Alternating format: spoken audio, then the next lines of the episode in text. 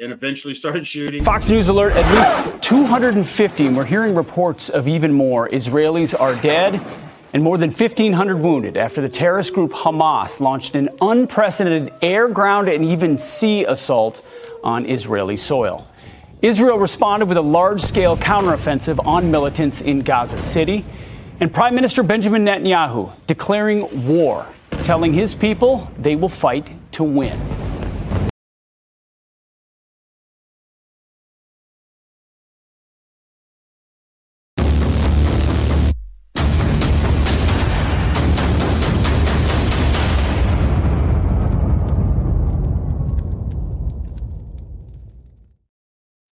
What is up this evening, y'all? We've got a lot of stuff we want to cover. But first thing we want to say is T's not with us tonight because his lovely bride, Amber, had back surgery today. Everything went good, but they're at home recovering. So keep T in your Amber in your thoughts and prayers there. And probably T, too, because Amber's got a gun. But tonight we do have Emery and Sue here together side by side. And look at that. They're like in unison. It's like one brain controls them both. And then we have my very good friend, Pete Robertucci, in with us tonight. How you doing, Pete? I'm doing good. I'm all by myself down here. I got these two guys up here together. I feel lonely. You feel all by yourself. Well, me and you were just they're just the odd couple. Is all it is. They're the straight on odd couple. You know. We are odd. You know. So Pete, thanks for being here with us, man. And it's awesome that you're here as a fellow writer now, because you know that's what you're doing, which is fantastic. And I love having you here. But I think a lot of folks know that you write, but they don't know some of the other fun stuff that you're into. So come on, let's get that good old Pete Robertucci bio rolled out, man. So originally, well, way back in the day, in my past life, I was an electrician. Threw that aside. Me too. Decided, you know, I know it was a good move for probably both of us. But went into something I really enjoyed doing. That was firefighting. And then from that, started getting into some SWAT medic stuff and then firearm instructing. And then I, like you said, I put together a couple scribbles on some pages and it happened to take off. So that's my bio in the few minutes allotted to me there. So you've got, let's give them some titles, because you've got not only your fiction works, you've got your nonfiction works too. So I mean, when you got into it, You got busy and started putting ink on the page. So yeah, and a lot of that was thanks to you, because you know you invited me to the book signing last year at Mount Readiness, and a lot of people asked me, "Look, I like fiction, but what am I going to learn from your books?"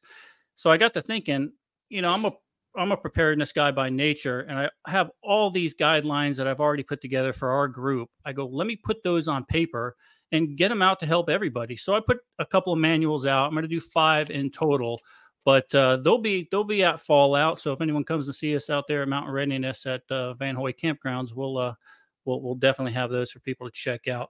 But we do have our first book, 3 Days to Eden, and we'll talk about that here in a little bit. And then the second book's out is called Eden Under Threat. So it'll probably be a 3-book series, but we all know how that goes. Next thing you know, I'll be writing book 12. So we'll see. Yeah, you never try to.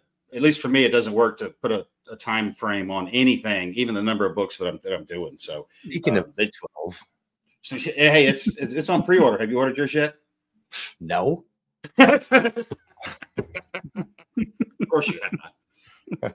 Good grief. We want our sign. We want our autographed copy.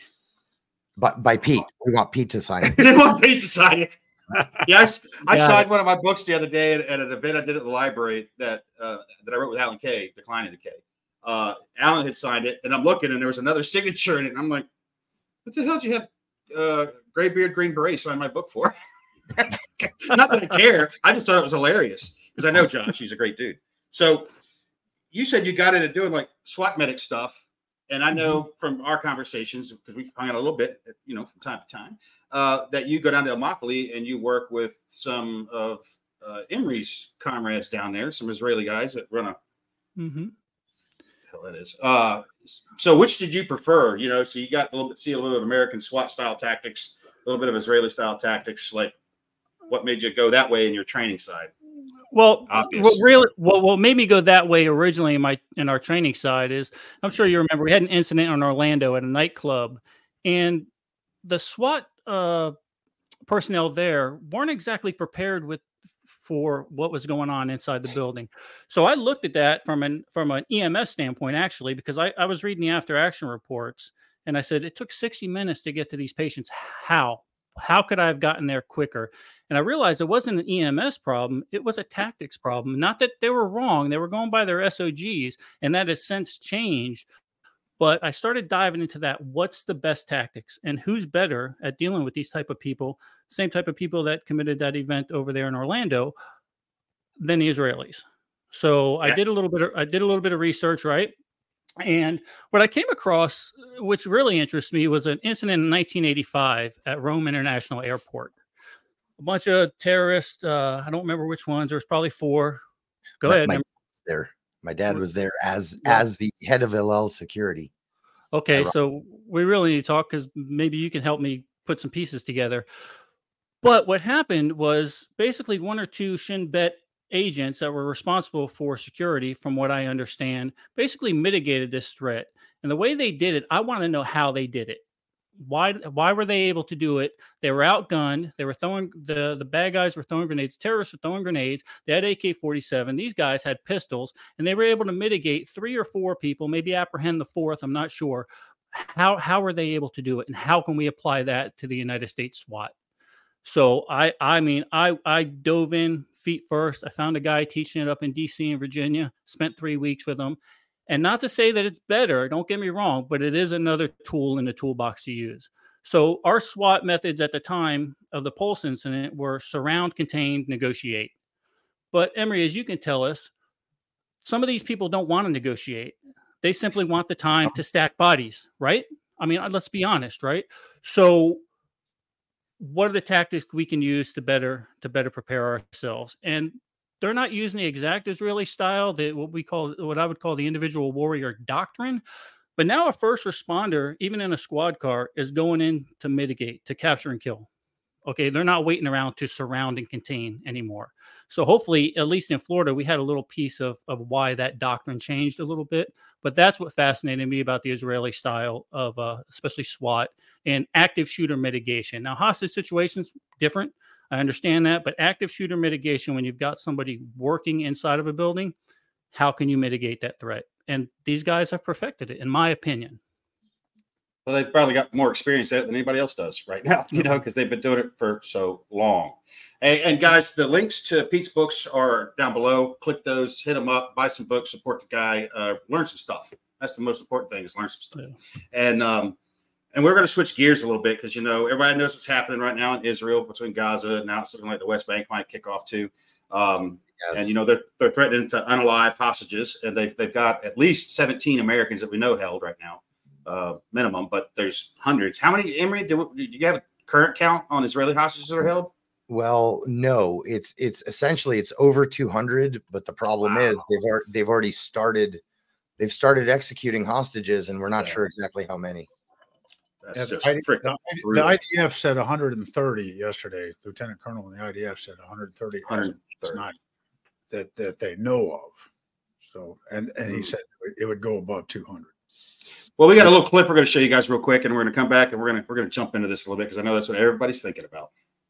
We're following the latest development in Israel right now as the country continues to battle Hamas militants from Gaza. Israeli officials say fighter jets hit more than 200 targets overnight. According to Israeli and Hamas officials, at least 2,100 people have been killed on both sides since Saturday's initial attack. Israel has mobilized over 300,000 reservists as it prepares for a potential ground offensive in Gaza. So they're stacking armor. They've been moving tanks, and there's like 300,000 soldiers and tons of armor. But as you and I talked about this previously, Emery, a ground incursion is going to be terrible for all sides.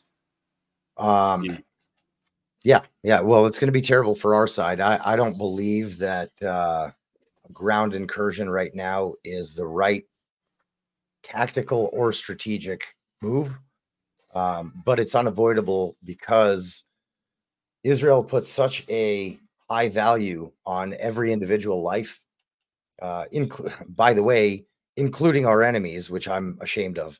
But I disagree with. in cases like this. And the ground assault is unavoidable because the number one mission is save the hostages. I have worked, I don't even know how much, I've worked a ton in Gaza, pre-pullout and then post-2005 as well. And Gaza is a horrific, horrible place. And yeah, so I would choose a bit of a different way than what was chosen. But then again, I'm not even an officer, let alone a general or a, you know, Secretary of Defense. So, you know, I'm not claiming to know as much as them or be a professional tactical thinker on that kind of level. I would choose a different way. I'm not going to get into it on the internet because I don't discuss tactics on the internet. But the overall result is going to be, you know, the army's going to go in, it's going to do what it has to do. You know, all these airstrikes are essentially prepping the ground. They've taken out, essentially a lot of empty buildings, and they've taken out, a bunch of terrorists. There has been collateral damage, and they've also taken out some strategic, reconnaissance, collecting equipment, was of course being hidden in the mosque. And that's kind of in preparation for the ground assault, which, you know, we're going to lose a lot of soldiers there. We're going to lose a lot of soldiers. That whole place is booby trapped and IED'd everywhere, as it always was. I've hit 2 IEDs in Gaza myself. And this is I can't remember. Yeah. Oh yeah. Pre 2005, even I hit 2 IEDs in Gaza. And so, yeah, the place is a shithole, always has been, always will be. And those people, you know, I do feel for them because I'm talking about the citizens that live in Gaza. I do feel for them because they live in terrible, terrible situations that have been brought on by Hamas. And previous to Hamas taking over in Gaza in 2007, they were brought on by the rulers there, the Palestinian Authority. And so, I would say going all the way back to the PLO days, you know, and that's a good distinction because you're seeing online, everybody's like, we need to just wipe them off the face of the earth, you know.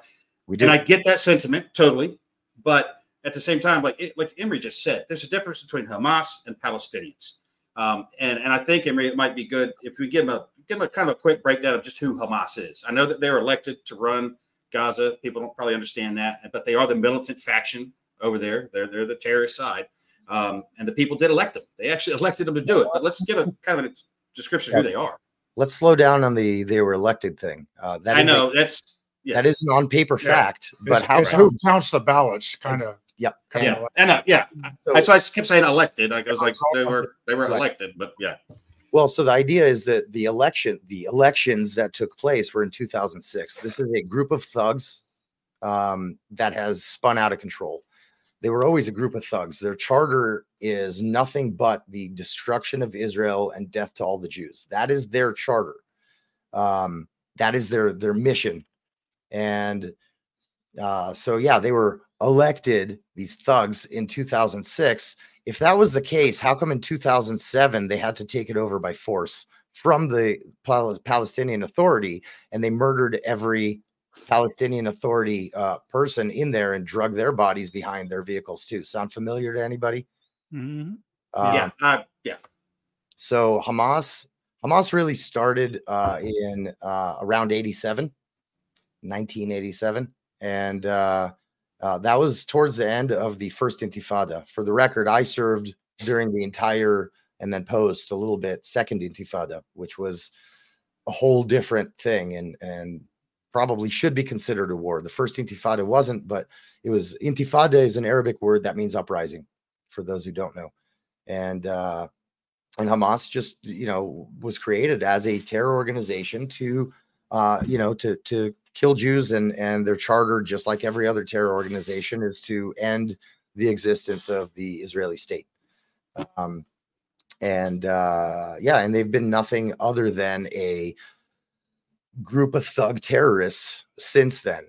What happened was actually, in a way, you could kind of say it was similar to the PLO, which then became the Palestinian Authority after they took over Gaza by force, essentially after these wonderful elections. they realized very quickly that, oh man, we took power because we got all the guns, but we don't know how to run a city. We don't know how to run a government. We don't know how to, you know, provide schooling, provide, you know, basic amenities, and they don't care. That's not their thing. That's what I saw when I went. I visited Israel several times from 2012 to 2016, and you look at what's going on over just across the border there in Gaza and even the West Bank. Is there's nothing maintained. It seems these political leaders collect all the money that the world's giving them, the UN's giving them, all these funds that's been raised by UNICEF and everybody else, and they're living in Qatar, or like Yasser Arafat goes up to Paris and he's a billionaire, you know, or and his wife was, you know, living in a lap of luxury. Why the people in Gaza, they don't even have decent running water, and their streets have got potholes all over them and everything. Just they don't know how to govern at all. Yeah. Yeah, and actually, there's a lot of similarities. I mean, you bring up the poverty, you bring up the, the poverty. That's not just Gaza, right? The Palestinian territories, there's a similar situation with the poverty there and the government officials. I mean, Mahmoud Abbas, or Abu Mazen, as he's called, who's the leader of the Palestinian Authority, he is a billionaire. And I've seen crazy stuff up in the Palestinian territory in the West Bank, like in Nablus and those kinds of cities, where you see some of the most insane poverty that you can imagine. And you go over two city blocks, and I'm talking in like 2003, I think it was. I blew up a building there. There was my team. They had giant flat screen TVs. Nobody in Israel had flat screen TVs in 2003. Literally, I'm not making this up, gold-plated toilet seats in this building, right? And you walk over a couple of blocks, and it's just people living in their own shit. Well, since we're talking Saddam Hussein, you know, you went through all his palaces and everything, and his people were living in squalor.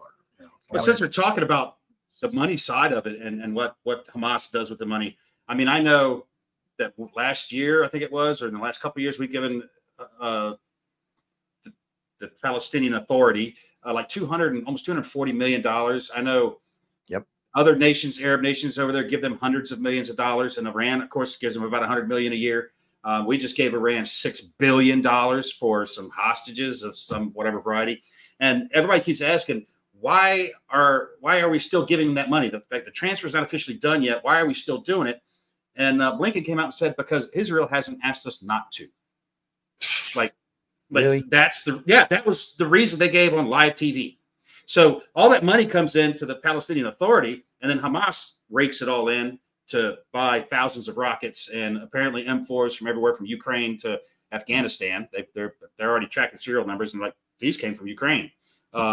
So the whole thing, they're siphoning off their own people. You know, let them suffer. Expand on that a quick second. So the money that's coming in, right? There's a distinction. America does not specifically or directly give money to Hamas, right? That's kind of a roundabout thing that happens that we should know better. We really should know better. Yep. Hamas's direct money comes mainly from three places. Well, I suppose one of them is kind of indirect. It's direct, but it's unofficial. Officially, Iran and Qatar. Qatar is every bit as much of a state terrorist sponsor as Iran is. They're not as much necessarily on the planning and all that stuff, but Qatar spends just as much money, I believe, as Iran does directly on Hamas. The third group is the UN. Yeah. And the UN directly gives money to Hamas.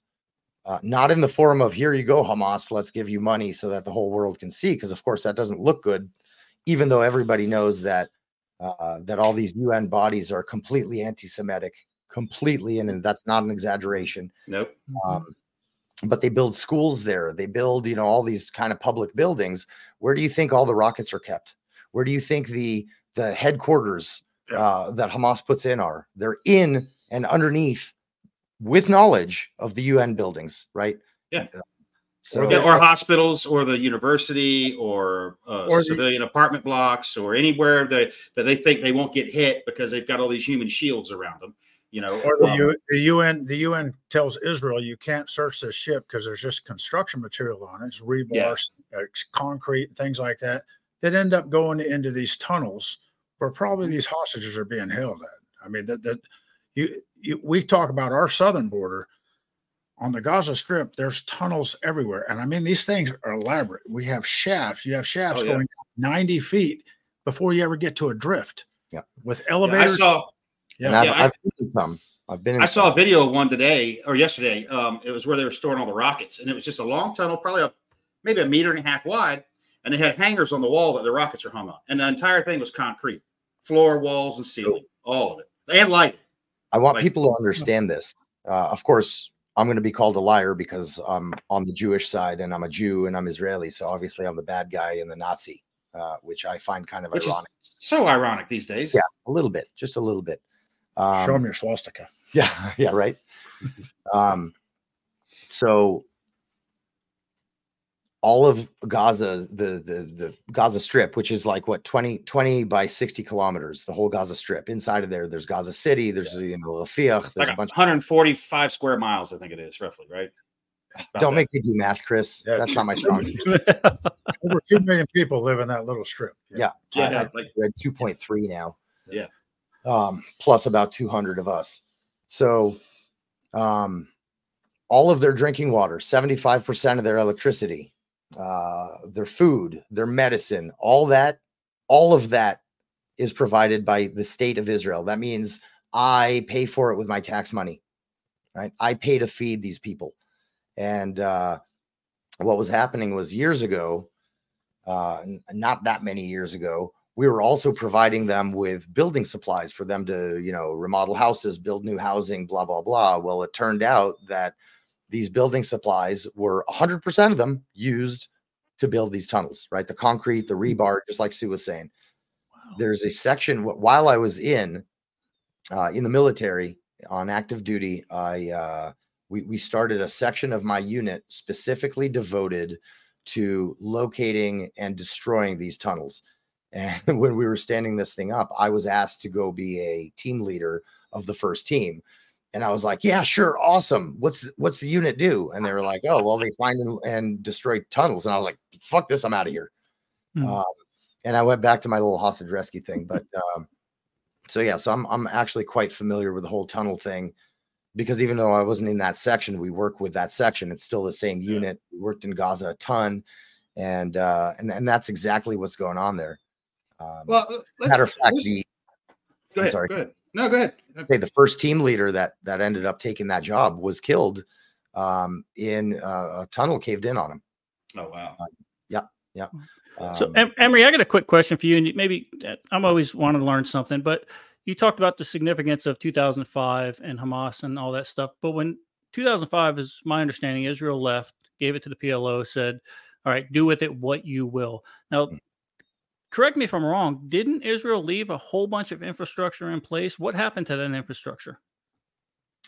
You know, Pete, that's a fantastic question. In 2005, when we left, just to give you a little context on me personally, I was serving as the research and development officer for the hostage rescue breach section of my unit that we created about a year before that. For the record, I'm not an officer, but I had that post for a while. Yeah, no, I'm a master sergeant. I am not an officer, but or a gentleman. Obviously, all you have to do is look at this. I'm a master sergeant too. Just call us master for short. So to answer your question, right? There were, up until 2005, there were Jewish settlements within the Gaza Strip. Sorry, I'm a little awkward. I'm leaning into the microphone. We only have one. What ended up happening was the military decided to take a bunch of, by a bunch, I mean like 10 to 15,000, somewhere in there. That's a guess, but it was somewhere in that kind of region, of non-combat soldiers. Gave them like 4 or 5 days of Krav Maga training and sent them in there into the Gaza Strip to bring out the Jewish settlers. because they didn't want to send combat soldiers in to deal with the Jewish population, right? That's just not right. Yeah. Bad optics. It's not just bad optics. It goes against our morals. And for the world, it doesn't look good anytime the military stepping in and do stuff like that, you know? So, yeah, it was a good call is what I'm getting at. Really good call. Agreed. So at the time, I was in charge of developing new ways to breach in case to breach into these houses in case one of these settlers, you know, really refused to leave. And it was a big mess, but none of these non-combat soldiers ended up being taken hostage. Thank God. And we weren't allowed to use explosives, blah, blah, blah. So I got this literally blank check and they're like, get what you need, come up with TTPs and SOPs, to get our guys in case, there were hostages. So, I'm sorry, I'm taking kind of a circuitous route to answer your question, but I want to give people some background into what was really going on there. Up until that point, there were no real rocket attacks, but terrorism was coming out of there. The fence and all the obstacles that are there now were not there in that way before. There was a fence, but it wasn't any high-tech thing. There weren't all the cameras and all that. What ended up happening was we actually blew up a lot of those houses. We left a lot of the farming, the agriculture infrastructure, the greenhouses and stuff. The buildings, for the most part, were leveled because the settlers there couldn't bear. And I don't know if it's just the settlers, certain people in the government, whomever it was. It was deemed unconscionable to leave them all these people's homes. And so most of them, or many of them at least, were destroyed, and they could rebuild whatever they need to. Of course, at that point, that's when we started really giving them everything. We gave them, you know, all their power. They have a power plant there, which yesterday ran out of fuel. So now cut off, we provide 75% of their power, 100% of their drinking water, food, medicine, blah, blah, blah. I got a question for you on that, and I just want to ask this while you're talking about the infrastructure in Israel, what they're providing to Gaza. Everybody always talks about how Israel's laid siege to Gaza and they've cut it off. There's no water, there's no power, there's no food, there's no medicine, blah blah. But what about that great big border with Egypt, another Arab country? Good question. Isn't any of that stuff coming in through Egypt? Now I know Egypt closed the crossing down there yesterday, and then they came out and said, "All right, we're going to let 2,000 a day through. That's it." Why isn't medicine and food and all these, the needs for the civilians, why isn't that stuff coming in through Egypt, Emery? I mean, you probably have a better, take on that than I do, but it's just obvious. It's an Arab nation. These are Arabs. Why aren't you helping them? Simple question. That's a fantastic question. I'm not going to claim to know all the little political kind of issues on the Egyptian side. I think there may be some that is brought in, certainly not electricity and stuff, but some supplies. Going back way before this past weekend and what's going on there now, this whole massacre that Hamas and all these other shithead groups decided to lay on Israel. Sorry, I'm a little bit angered by this whole situation, so bear with me. Let's go back to how Gaza became an Israeli problem to begin with. Okay, and I'll try to do this very quickly. Gaza used to belong to Egypt. You have to understand, if we can, and Holly, if we could find a map of the region, that'd be awesome to put up. So it used to belong to Egypt.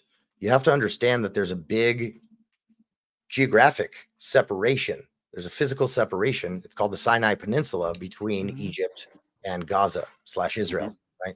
So Gaza is like a chunk taken out of the western part of Israel.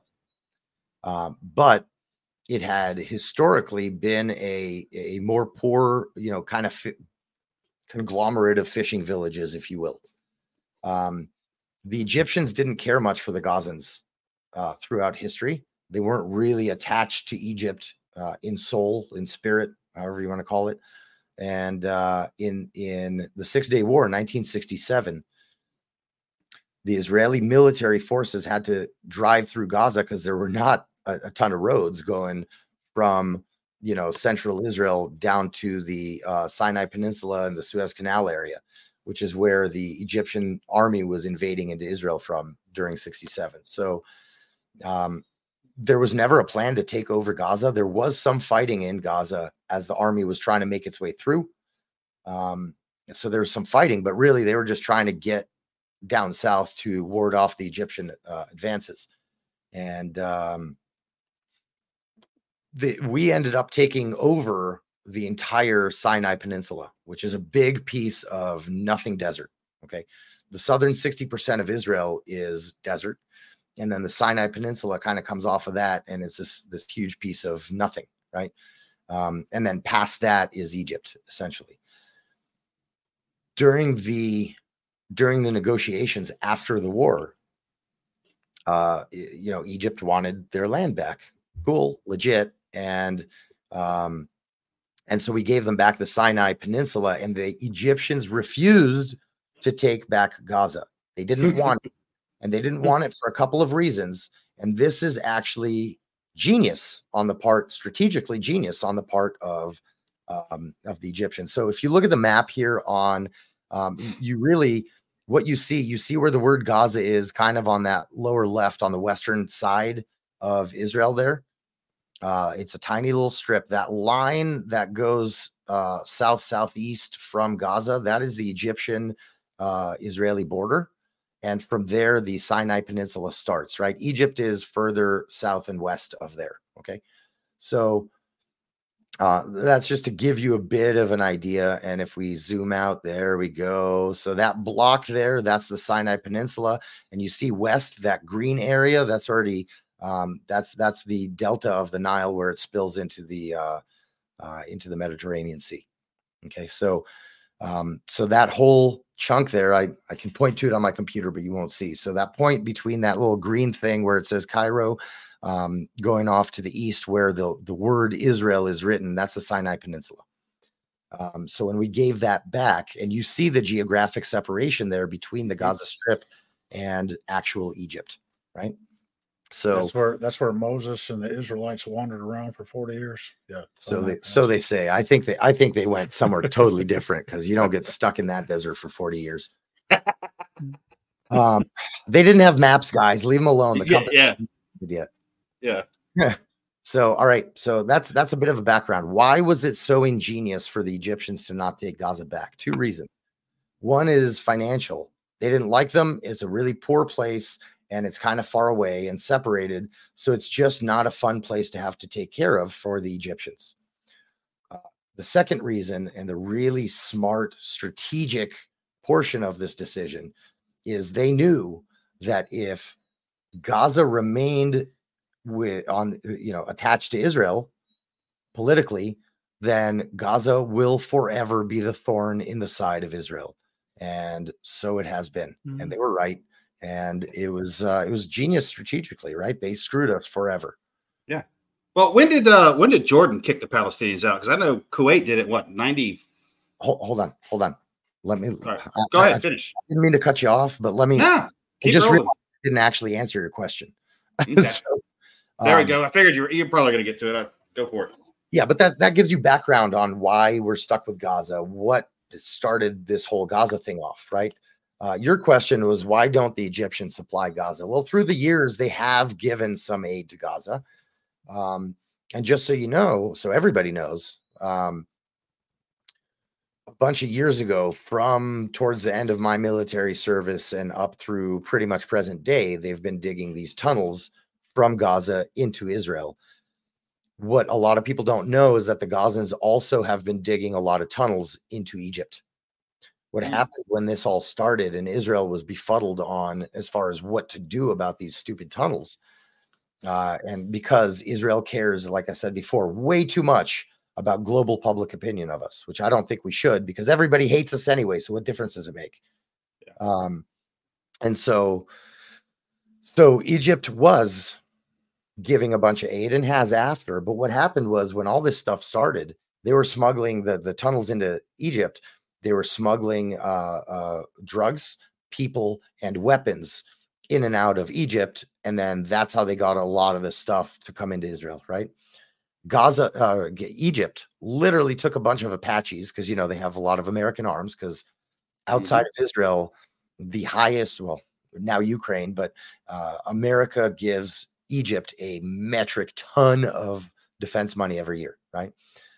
They took Turkey, but they so they took a bunch of Apaches up there and they literally blew the hell out of that entire border and blew up everything there, which Israel couldn't do for political reasons, right? For public, you know, visual aesthetics, right? In front of the whole world. So, but Egypt just demolished it because nobody cares what Arabs do to Arabs. Nope. It's when Jews defend themselves that we're Nazis, right? So, so that kind of kicked off like not the best relationship again between Egypt and the Gazans. The only people that really inhabit the Sinai Peninsula is Bedouins. Oh, they're popular. They're very popular. So, and they, you know, both there on the Gaza border and into Israel, the Bedouins are responsible for 100% of the drug and arms smuggling and human smuggling between borders. So, I hope that's a good enough answer, Chris. Well, like I said, what I said was, I know Jordan kicked him out once, and then Kuwait kicked out like 200,000 of them in a week in the 90s. Like in a week's time, so 200,000 Palestinians are here. You all got to go. So you see a common theme even among the Arab nations that they're not fans of the Palestinians. They like to talk about it, and countries like Qatar is, you know, they're a big fan of them. Iran's a big fan of them, but nobody else is. And I don't think that it's even that they like the Palestinians so much as it's the enemy of my enemy thing, you know. That's exactly it. So and that's all it is. Yeah, they're not necessarily the Palestinians aren't the enemy of the other Arab nations. What they are is a tool. I mean, by being an enemy of Israel, you know, you're the enemy of my enemy. So you know, 100%. Yeah, I'm not. They're disposable to the other Arab nations. They're indisposable. Yeah. Here's why: because they are the forever battle. They are the tool that the Arab world uses to delegitimize Israel, right? Until 1948, there was no such thing as the Palestinian people. Yeah, right? It was the region of Palestine, as it was referred to by the Brits. The name Palestine, it comes from a biblical root. There was an enemy of the Israelites that are no longer, because in the Bible, whether you take it as historical, you know, fact or otherwise, in the Bible, there were the people called the Plishtim, and that's the root for the word Palestine, which was invented by the Romans. And the Romans named it that when they took over that region in order to poke and prod the Jews, because they named our homeland after our ancient enemy. And that's where that name comes from. The Brits took that over when they took the region over after the World War.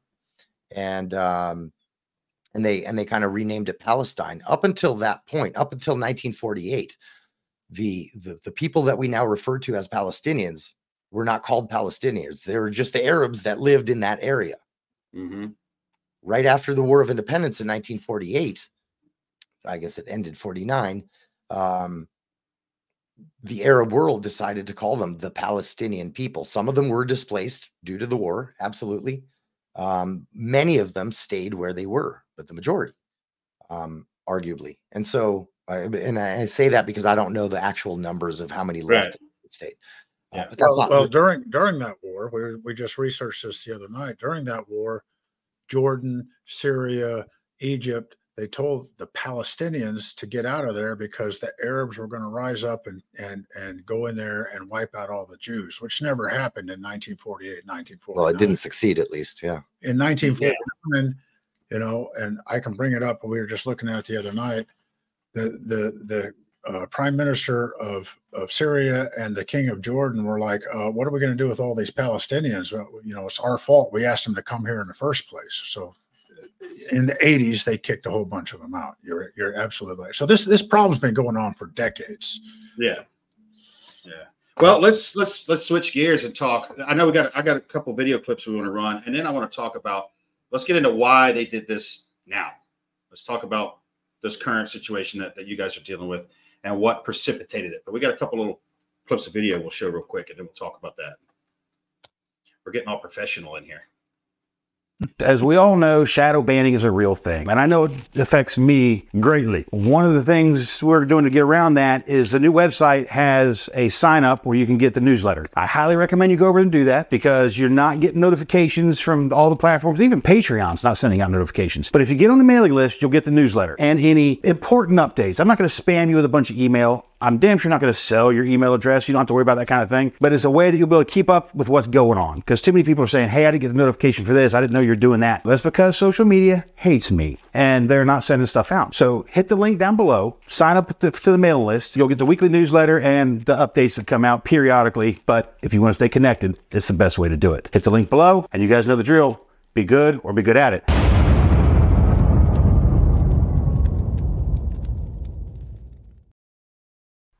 The First Amendment says freedom of speech. It doesn't say unless it hurts somebody's feelings. Haven't had enough yet? Stick around for the after show. Bolder, grittier, angrier. On the Rocks with Angry American and the Gang is coming up next. We got to find a guy that does that voiceover work because he's good. I like that cat. I just looked over like, wow, why am I hearing this from all directions? You're in my head now. But yeah, let's talk about this current thing because I know this has been building for a couple of years, you know. And in this, let's address too the big conspiracy that's floating around it. Egypt told you it was going to happen, and you guys ignored it.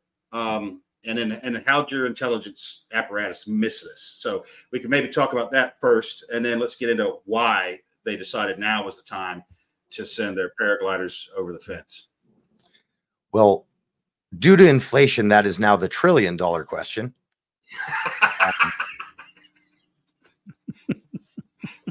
Yes, there were many flaws, right? Many things that will turn out to be big deal fuck-ups, pardon my French, on the side of the Israeli security forces. I say security forces, that includes all the intel and all the, you know, all the other things, and the army itself. Many things have been not done well for a number of years now. I'm not going to get into all the details, certainly not right now. I can hit the wave tops real quick. There you had the Abraham Accords, you know, 6 years ago, right? Mm-hmm. Saudi Arabia and Israel were close to normalizing, and Saudi Arabia, the Crown Prince, has been just recently talking about recognizing Israel as a Jewish state, right? And if you look at that, that's the reason they had to do this now. Hamas had to do this now, right? But in those 6 years, or let's say the last 3 years, everybody got complacent, especially the United States. They diplomatically, it's a failure on. It's not just a failure on intel. Intelligence for Israel is intelligence worldwide. United States, NATO, everybody missed this because diplomatically we've backed off of all these things we thought could happen. We were just hoping for normalizing of relations between Saudi Arabia and Israel, and it got real weak, you know. And in my opinion, and it's just my opinion, of course, but in my opinion, we allowed Iran to resell their oil, took the embargo off of the Iranian oil. That gave them $90 billion a year, and then just recently we gave them $6 million. Everybody starts $6 billion, but $90 billion when their oil, when we allowed them to start selling oil again, and especially this current administration, that just really killed everything, you know, as far as the ability for diplomats to have any kind of leverage in that region. Does that make sense? Well, Sue, that's it's all carrot, no stick, right? So I think that's 100% correct. But in addition to that, there are a number of other reasons why this happened now. You know, one big reason that's obvious to anybody in Israel is that the last 8 months, 7-8 months in Israel, right? There's been this whole judicial reform, which is really a heinous thing that our own government's doing. But this, I know this is going to sound ugly to some of the people listening potentially, but this is reality, right? We gotta be honest here and truthful, because that's something we've lost in the West recently, is the ability to call things what they are. You have to understand Arab culture. The personality of the Arab culture speaks power, right? What I mean by that is, if my enemy's weak, now's the time to attack, right? And I mean a much broader thing by that as well, but that's in this context what I'm referring to. So Israel has shown itself to be weak, not only through the protests. We've had 250,000 people in the streets almost every day for the last 6 to 8 months, protesting our own government's actions just internally. It's got nothing to do with the rest of the world. And that's gotten incredibly huge. Understand, 250,000 people in the streets every day out of a total of 7 million or 8 million Jews living in Israel, right? That's a big chunk of people on the streets every day.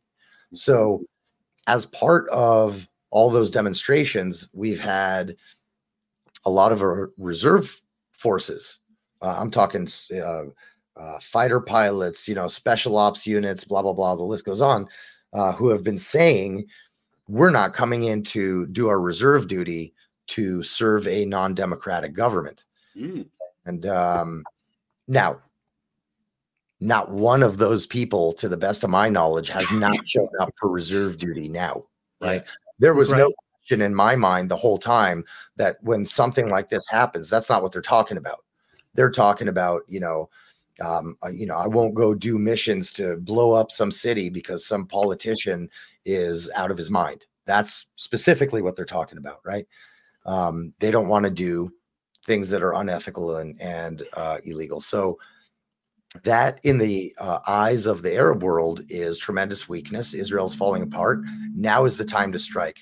Mind you, Hamas, Hezbollah, Islamic Jihad, the Al-Aqsa brigades, all these, there's tons of terrorist groups in all these countries. Their reason for existence is destroying the state of Israel and killing all the Jews in it, right? So yeah, that's what they're founded to do. About the Arab mentality, and I don't know who said it this week, but it was probably the best description that I've heard in a long time of the Arab mentality that we had to deal with in Afghanistan and Iraq, and what I saw later in Israel, which I wasn't a participant in, but I was an observer, was that the Israeli people use their weapons to protect their citizens, right? Whereas Hamas uses their citizens to protect their weapons. And that just struck me. And I was like, that is so true. That is so true. What? Not only is that an excellent point that you had made yesterday, and that's really well said. I wouldn't have thought to say it that way. That's really well said. But let me add, I'm just repeating it. I'm repeating it. I didn't come up. Let me add a piece to that. I wish I did. Emery, I want to interrupt you because we haven't done this yet, and we need to get this on the screen. And that's the donations you're collecting. Let's talk about that real quick.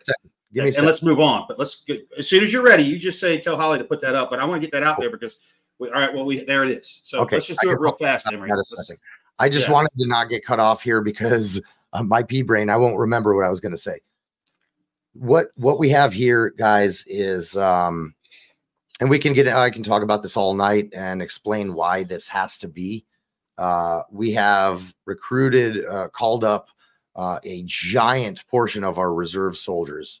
And one of the big problems with our preparedness in Israel is our failure to have current, adequate, and frankly, enough gear. And I'm talking about personal protective gear, plates, plate carriers, helmets, appropriate guns, et cetera, for pistol belts, boots, helmets, all that stuff. Yeah. For our reserve forces. Our active duty forces have all this, obviously. And so this website up here, and we'll have a link for it. This website, or not this website, but what we're trying to do, this is a few friends of mine and myself. We all live in the States now. And a couple days ago, like the day this incursion started, this, whatever you want to call this abomination of a situation, it was obvious to us that we're going to need gear for our reservists. excuse me. So we got together, and this is the donation part, and 100% of this goes specifically to gear and transportation to there. We are not taking a red penny out of this. This is not a profit thing. I can personally guarantee you that. What we are doing is we are taking this money. We are buying at cost, I may say, not at retail prices. We are buying at cost from the manufacturers, plates. And I think it's written down at the bottom there, plate carriers, level 4 standalone plates, level 3 helmets, and, eye protection, ear protection, that kind of thing. And we are getting it directly into Israel and directly into the hands and onto the bodies of our war fighters. And that's what it is. For those of you guys who know me, you know how much I not only hate to, but I really shy away from talking even about money. I hate dealing with money and all that. This is my brothers in arms. These are my countrymen. I've personally already lost a few friends in this conflict in the last couple of days. And so until I can do other things, this is part of my involvement in what's going on. So if you can, we'd really appreciate your help. If not, please just keep our war fighters. It's working. Numbers are going right there while you're talking, brother. It's working. Oh, right. And that's why I wanted to get this up. I know I cut you off, Emery, and I know that your train of thought probably wandered away. But it was important to me that we do this because we want as many people as we can get to hear about this, and start sharing it. And Emery, I'm going to put a post up on Facebook on my page in a little while with this link. I'm going to put it up on my page, and I want you guys to share the shit out of it. Let's do everything we can to try to help here, because we know Emery. We're well. A lot of you guys know who he is, and I know that from his heart he means what he's saying. Like this, there's no fuckery here, guys. This money's going to go straight to the IDF reservists who need this gear, because I've seen some of the reservists and was watching today some videos going, "What the hell are they wearing that for?" This is why they don't have what they need. Exactly. And this is the way we can help a little bit. Now they're a flak vest. Yeah, they're wearing flak jackets. Yeah. I mean. It's like, what is this, 1968? Right, exactly. So I appreciate it, brother. And yeah, we knew, and this is a whole other topic, but we knew all the world leaders that came out in support of Israel was a surprise to us. It was really a surprise to us because we know how much most of the world hates Israel. And you know what? That's why we have a country. Most of the world hates us, and we're sick of being butchered in other places. And now we have an army to defend us. Now we have a country that's ours. And even though I live in the States now, and I live here because this is also my home. I love this place. I'm a dual citizen. And I love this place just as much as I love Israel, where all my ancestors came from. But myself included, I was born there and raised there. But we knew that even after all these declarations of we stand with Israel and the Eiffel Tower is blackened out and all that, which is a heartwarming gesture, even though it's not really good. Did you see what the French police did to the pro-Palestinian protesters on the streets of Paris the other day? No. Hickory shampoos for everybody. They just turned the riot police loose. Just let them push them off the streets. They went full 1960s on them. Well, they need to do that in New York and in Chicago right now, and Dearborn, Michigan, and a few other places. Before I know we're getting short on time, but we're not. We're going to run a little long tonight, guys. Okay. We're going to go a little long with this because there's still a lot here to talk about. So if you guys are cool with it, it's good. I love it. It's a couple quick questions. One for Emery, and then one for Chris. Do you feel like the $6 billion paid for hostages emboldened this conflict, first of all, the Palestinians? Secondly, the question I have for you, Emery, is do you think that other actors are using this because they see that the United States policies is more toward Europe right now and their assets are over in Europe taking care of that conflict? So before you answer that, Chris, the question I have for you is, seeing the weakness in U.S. policy globally, do we fear something going on in Taiwan? We should be, because a lot of people probably don't know it, but China's been moving hardware to the coast en masse, soldiers, armor, attack helicopter, everything's been moved. And they're doing a lot of harassment around Tehran right now with both the Navy and the Air Force. And if China's ever going to make a play for Taiwan, if this becomes protracted even just a little bit, like if Hezbollah steps in a bigger way, I mean, they're already sparred with each other, but they haven't really kicked off yet. And, Lebanon's saying, please don't do this to us. They're begging Hezbollah not to do it. But Qatar is ready to step in. And if Iran steps in, China's going to look around and be like, well, America sure as shit can't do three things at one time because they can barely do one. Now they're trying to do two. There's no way in hell they can bother us. And they could they could probably take Taiwan before we could even respond, in my personal opinion, because it's such a short hop that they have to make. Whereas our assets a bunch of them are going to be in the Med. The Ford is there now. There's another carrier group on the way. There's an MEU on the way. The 101st was just pulled out of Romania, is being sent to Jordan. If that should tell you something, we stuck the 101st there because we were afraid of Russia. Now we're saying, this is what a real threat looks like, and we're moving the 101st. So if I was China, here in a few months would probably be the perfect time for them to do this. I mean, I hope they don't, because, the world's already a dumpster fire. It would be terrible, in my opinion. So now let Emery have that. Yeah, that's awesome. So Emery, back the $6 billion for hostages. And do you think that state actors are using the fact that we have assets over in Europe as a chance to go ahead and spark this thing off in the Middle East? Look, I'm not. In your opinion, I'm not a professor of anything, let alone geopolitics. But I don't think that's exactly the way I would put it. Let's start with the $6 billion to Iran on this ridiculous hostage thing, right? We traded six prisoners for six prisoners, essentially. Yeah, that nobody's saying who they are. I just know that the ones released from Iran are dual Iranian-American citizens. Which we also currently have working inside the administration, by the way, folks. Yeah, exactly. Yeah. And we've had all along, right? This Huma Abedin woman and, all these other, whatever. Yeah. Different story, right? So essentially, I don't think that the $6 billion to Iran emboldened Iran to do things. I don't think it specifically brought anything on. I think it just gave them more of a tool to be able to do what they were already doing, right?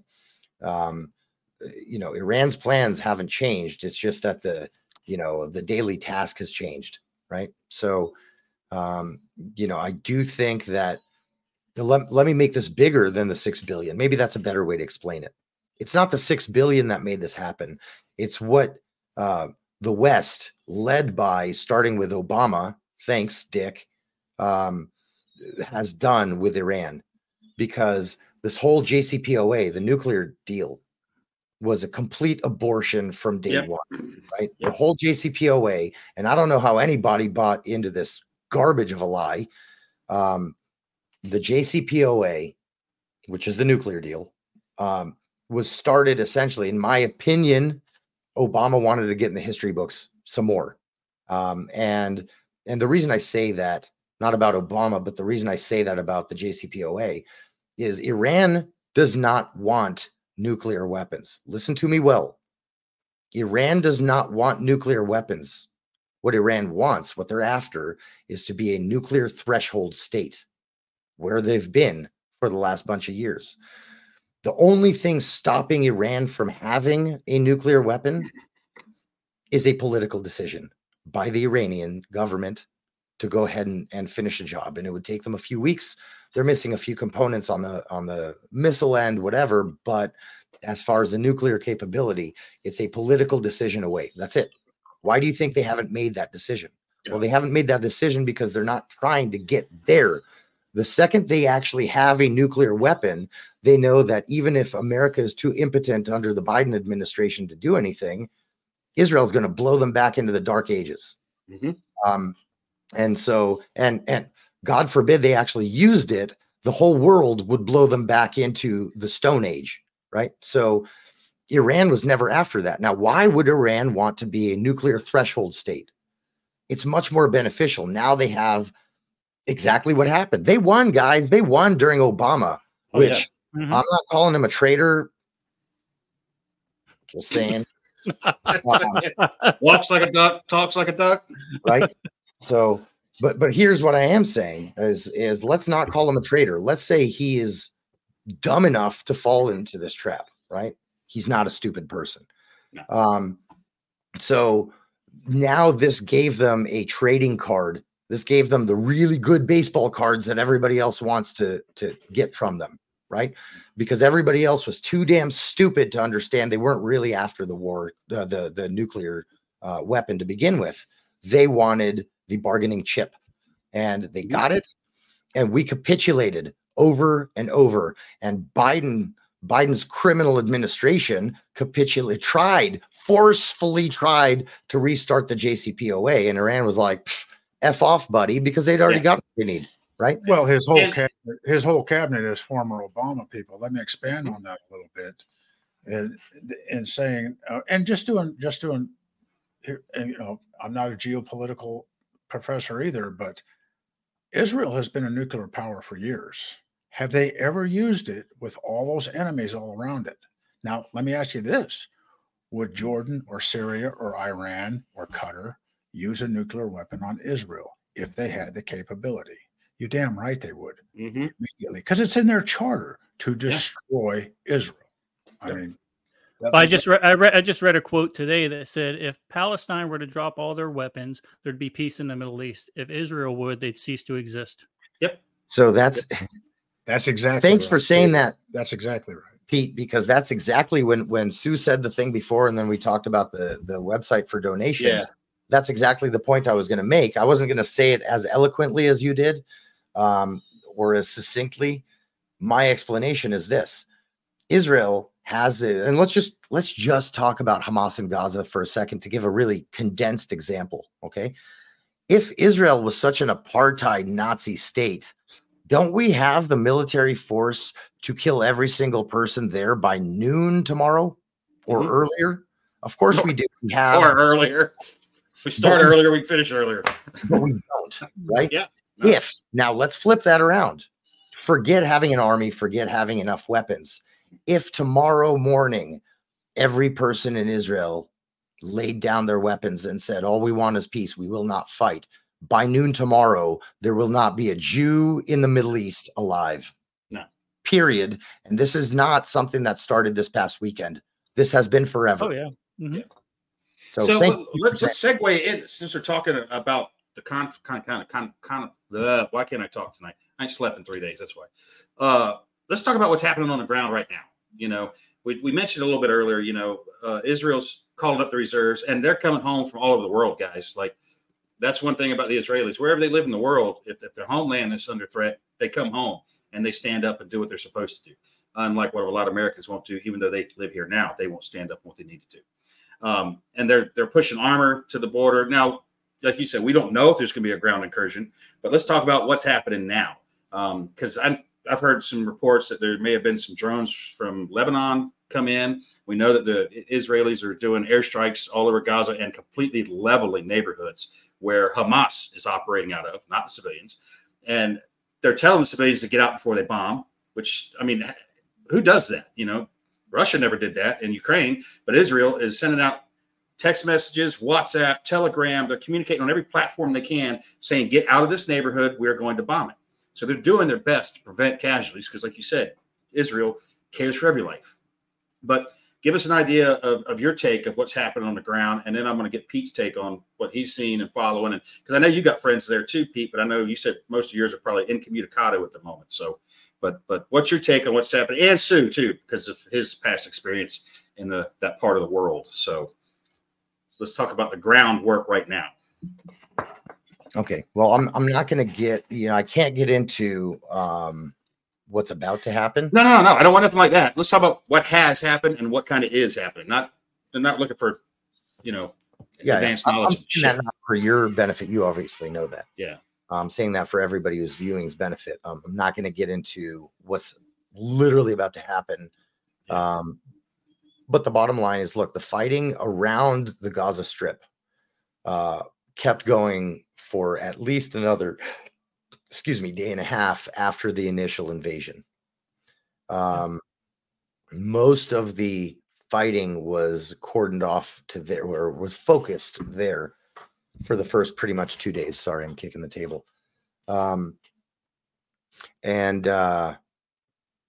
The first thing that came to my mind when that happened was, oh my God, get everybody to the north, get everybody to surround the West Bank. Because if this is kicking off from Gaza, and we can get into the little tactics they used and stuff, and why I was thinking that, oh my God, this is not a Gaza thing. This is a pan-Arab thing. This is a all sectors invasion. Turns out I was wrong in terms of the first day, because I was convinced that was going to happen the first day. But it's happening now. I think they missed their tactical window to do that the first day. But they're trying to draw ground forces into Gaza so that they can, so that we can incur way, way bigger losses of human life. And B, I think in order for this operation to not really be known ahead of time for operational security, I don't think they shared this with the entire Arab world, right? I even read a thing on the Israeli news today that claims that Iran was surprised, even though they were part of the planning and they were funded it and gave intelligence and all that. I read a thing, and I can't tell you for sure that it's true. I read a thing on the Israeli news today that said that Iran was even surprised by the timing of it. He came out and said they weren't involved. I mean, he made a public address. Oh, well, he never lies. Well, but I'm saying the fact that he came out and made a public address is rare. That's kind of odd, you know. Absolutely. It's a little different, you know. Absolutely. So let's talk about what's really going on. So since then, a lot of our forces have been focused on closing off that border, killing every last terrorist that's on our side of the border. And then, you know, right, because that's phase one, put out this fire and then start fires elsewhere, right? Yeah. So the rocket barrages are literally nonstop coming out of Gaza into Beersheva, where I have family. That's where I grew up, into and north into Tel Aviv. There's even been rockets fired in the direction of Jerusalem, which is uncommon. The West Bank, which has not been talked about almost at all, has been called out. The people of the West Bank have been called out to just start doing a bunch of terrorism. And there is stuff starting to kind of burble up there. So that's happening. That's by the time all this has started, that and Lebanon and Syria, which I'll get into in just a second. By the time all that crap has started, which is why I'm saying they missed their tactical window, we had already had a very large amount of forces, army forces, military forces in those other regions. There were already a very large number of our fighting forces for the last year in the West Bank, because there has been, for those of you guys who don't know, the whole last year has been a very intense wave of terrorist acts, most of which coming from the West Bank and East Jerusalem, the Arabs living in East Jerusalem, and some Israeli Arabs also. For those of you who don't know, there are about 2 million Israeli Arabs. They're the same families and everything as the Palestinians. They just ended up on the inside of the border as opposed to the outside of the border. They have voting rights. They have a political party that represents them. They get free school, free medicine, all that, just like any other citizen in Israel. They are also the number one highest crime rate and murder rate in Israel, against each other, by the way. So the West Bank is starting to rot in the sense of act up in terrorism right now. Lebanon. Yeah.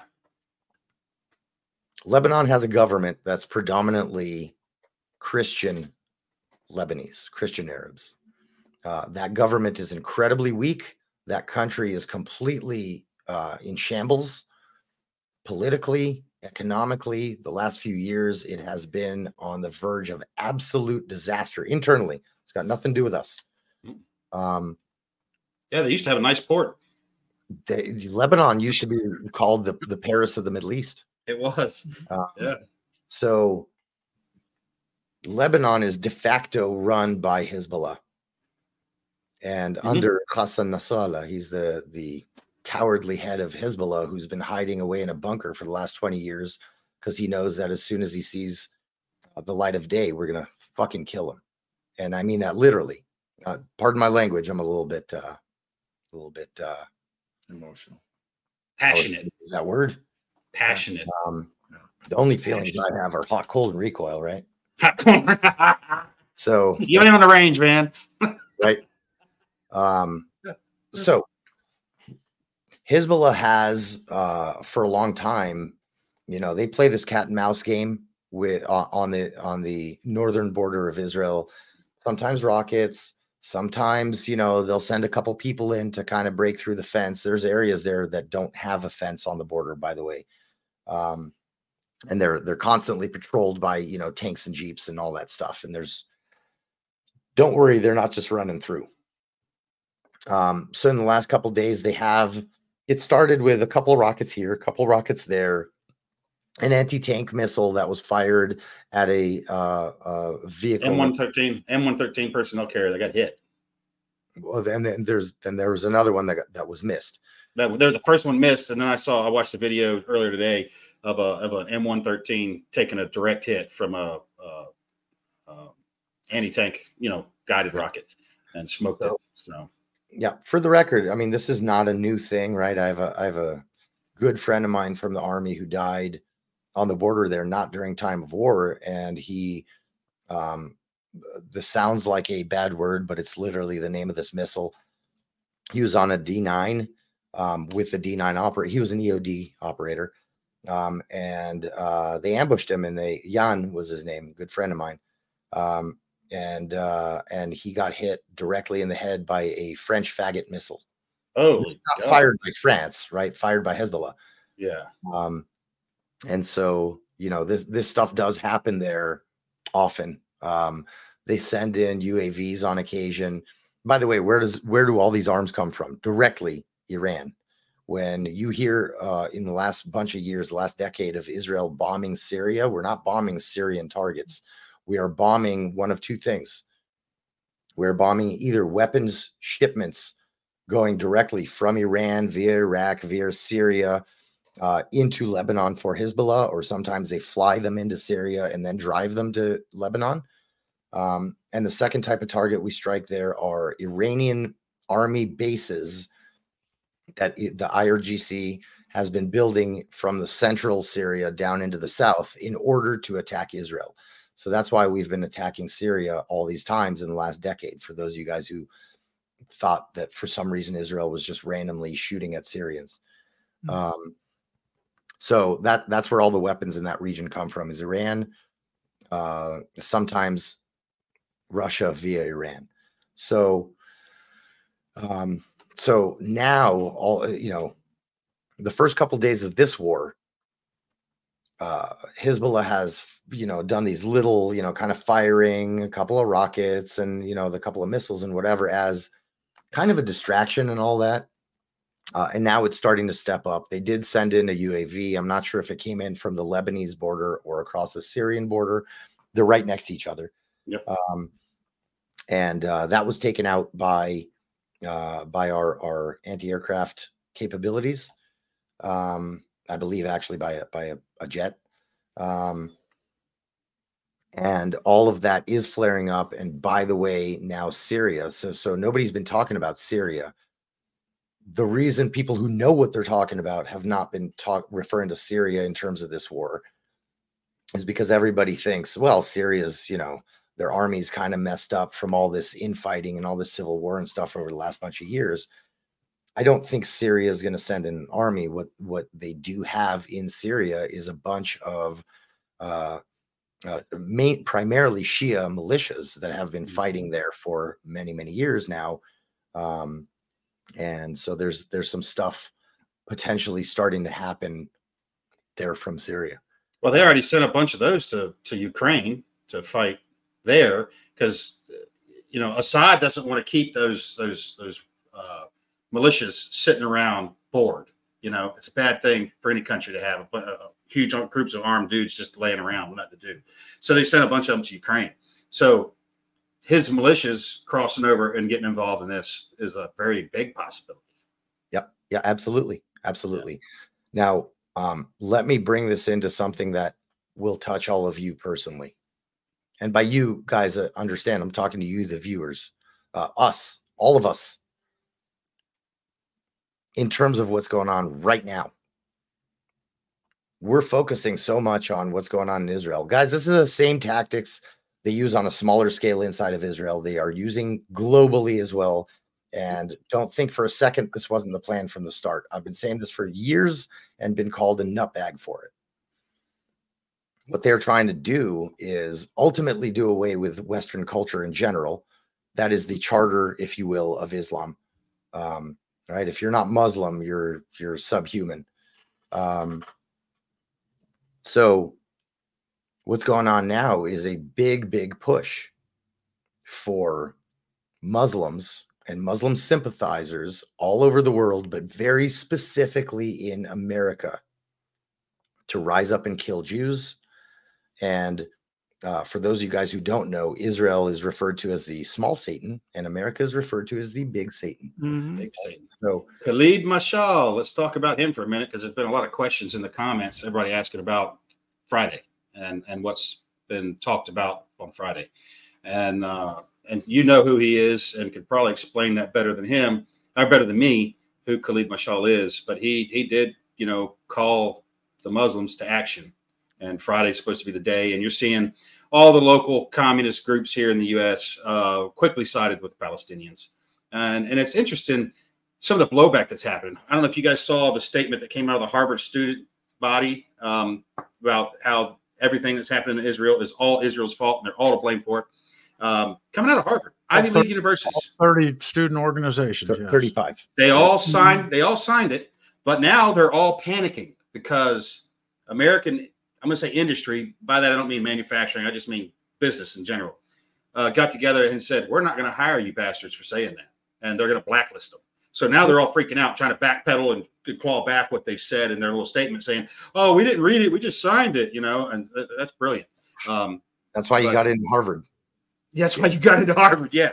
So, but let's talk about the call to jihad, essentially, that or the what's the other term? Because I'm so tired. I can't remember. Jihad is fatwa. Well, no, what's the other one? Well, fatwa is fatwa. That's what it was different. Yeah, that's a call to arms. Yeah. Well, that's essentially what he was issuing, though, was a call to arms. Yeah. You know, I mean, he doesn't call it that, but his statement is literally what it's clear. Yeah, it's pretty clear. So, you know, he said to show anger, especially next Friday in Muslim countries and also among Muslim diaspora around the world. He called it the Friday of Al-Aqsa flood. He said that this will send a message of rage to the Zionists, to America, from the Zionists, well, for Israel and America. So he's calling for them all over the world to, in other words, do what you can. Whatever ability you have to make a strike of any kind, do it now. Yep. And that's what the Friday thing is about, guys. I believe, by the way, the literal word that he used, if I'm not mistaken, it was at least what I saw here, said to commit pogroms on the Jews, which anyone who knows about, you know, Eastern Europe and the history of Jews there, the pogroms were raids, murderous raids by the Bolsheviks and, you know, a bunch of other groups beforehand against the Jews in Eastern Europe and Russia and those areas. Not really an ironic use of that word. His meaning. So he asked. I'll just say this. He asked the Mujahideen to go in long caravans to spill their blood on the land of Palestine. These are his final words. Funds are important today, but we are asking for your blood and souls. So go ahead, Pete. Religion. So Just an interesting fact. You said, you know, it's not just going to be about the Jews, though. It's going to be with people they think they're collaborating with the Jews. It's going to be guys like me and you and our families. They're not just going to go after the Jewish people proper. So why is that? All at the same time, there's a big push to fight our Second Amendment, right? Mm-hmm. So how important right now is our Second Amendment right? How important is it to have the ability to protect you and your family? Now, we were talking, it might have been before the show, about Israel and how some of their arms were taken away from the common people. That's what they're trying to do to us right now, guys. So get your preps together, get active. The Second Amendment, that trumps everything we have. That keeps everybody else in line. So just food for thought. And I got more to elaborate on that, but I'm going to wait till the after show because this is too public. Yeah, well, yeah. Come on, don't be scared. Don't be scared, Pete. I'll put this out publicly. And I'm enraged by all this, like everybody else. But Friday, I wouldn't use any kind of public transportation. Friday, I wouldn't go to any sporting events. And if you have children in public schools, I would let them stay home on Friday. Yeah, I mean, and just self-protection. I mean, in many cities, right here in the United States, we're not allowed to defend even our own children. Yeah, and we don't want that to happen. What happened on Saturday to our own children, our own grandmothers, our own families, So just, bunker down and let's see what happens, but protect your own. Friday, Friday's going to be a good day for a self-care day, as they always like to say. Self-care. Stay home. Stay close to some iron, you know what I'm saying? And just keep your eyes open is what I would recommend, because we don't know what's going to happen. I know I've seen a lot of stuff coming out of the leftists. They're planning all kinds of crap. They're massively emboldened right now. We don't know how many sleeper cells are here. I mean, come on. In the last month set a record for the southern border, and the State Department finally released and let the Border Patrol release how many people of interest they've actually arrested. And it just blew my mind. They got 6,000 Iranians that they've arrested, since this whole border incursion on our southern borders happened. And the reason I think I'm enraged, and I think, Pete, I don't know how old you are, but I know Chris and I are about the same age. We've been dealing with this our whole lives. Mm-hmm. And it's not just the Biden administration or the Obama administration or the Carter administration. This goes all the way back to Nixon. I mean, this is ridiculous. I mean, the 72 Olympics, the Munich Olympics, it's all a threat, not only to the Jewish people, but to America itself and the Western culture, like everyone was saying, right? They absolutely hate us, right? And they've been here in our own country for so long that they've created, not only sleeper cells, but we've got entire organizations that are anti-Semitic. Mm-hmm. I saw the protests in New York the other day. They were holding up swastika flags and pictures of swastikas. And the conservatives are the dangerous ones in this country. The conservatives are the ones who call the Nazis all the time, yet we have pro-Palestinian protesters holding up swastikas. Who's the real Nazis? In Sydney, Australia, they're chanting "Gas the Jews." Yeah, I was going to say Australia. That. I didn't know if that would be appropriate or not, but you're. Well, this is what happened. I'm not. We're not making this shit up. You're absolutely right. But I want to get back to some of the stuff going on in the colleges in our nation right now, and what people need to realize is places like Harvard or Rutgers and stuff like that. This is where our future lawyers are coming from. But more importantly, these lawyers will be judges someday. So imagine that. So look what happened to these liberal judges during the riots, the BLM riots. It was a circular pattern. They'd get arrested. They'd go to a judge. They'd be back out on the street the same night. This is a plan. This is not. None of this is by accident. This is a plan. And sooner or later, it's going to come to fruition. And you're either ready or you're not, but either way, you're going to deal with the consequences of this plan. You're absolutely right, Peter. I mean, look at that clown face that was presiding over President Trump's court case last week in New York City. I mean, the guy is a clown without makeup. I feel sorry for him. It's just crazy. Sue, can I jump in a second? Yep. Since we brought up Black Lives Matter, here's the poster. Here's a poster. Yep. By Black Lives Matter. On the I stand with Palestine. Yeah. Right. Yeah. That is one of their little skydive monkeys with a Palestinian flag hanging off his parachute. We have a very, very real enemy within that people are failing to recognize. Guys like us recognize it, but there are people on the other side of the aisle, or people that just want to keep their head in the sand that don't recognize us. And we're the conspiracy theorists. We're the ones with the tinfoil hat on, right? No, this is a plan. They're out there.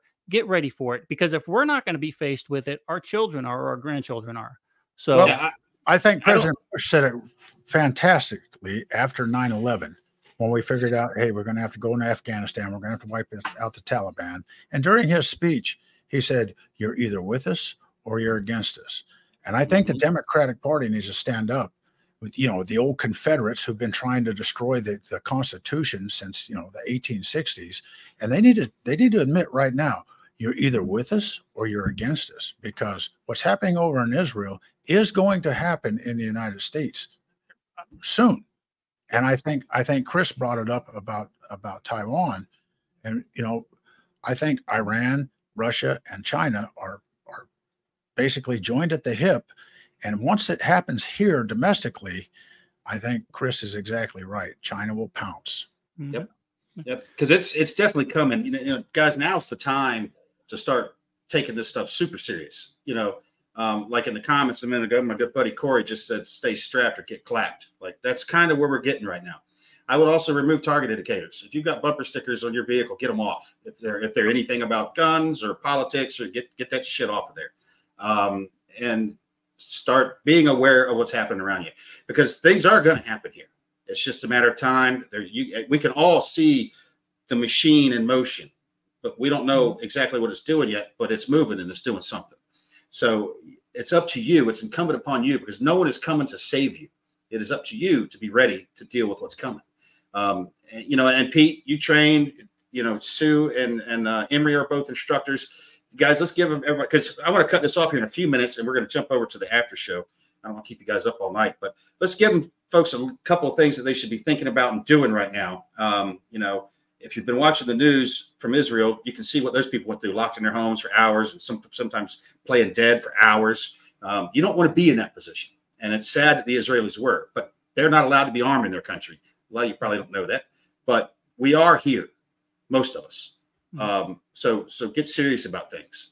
Make sure your house is prepared. Make sure your vehicles are prepared. Have a plan. Have a comms plan.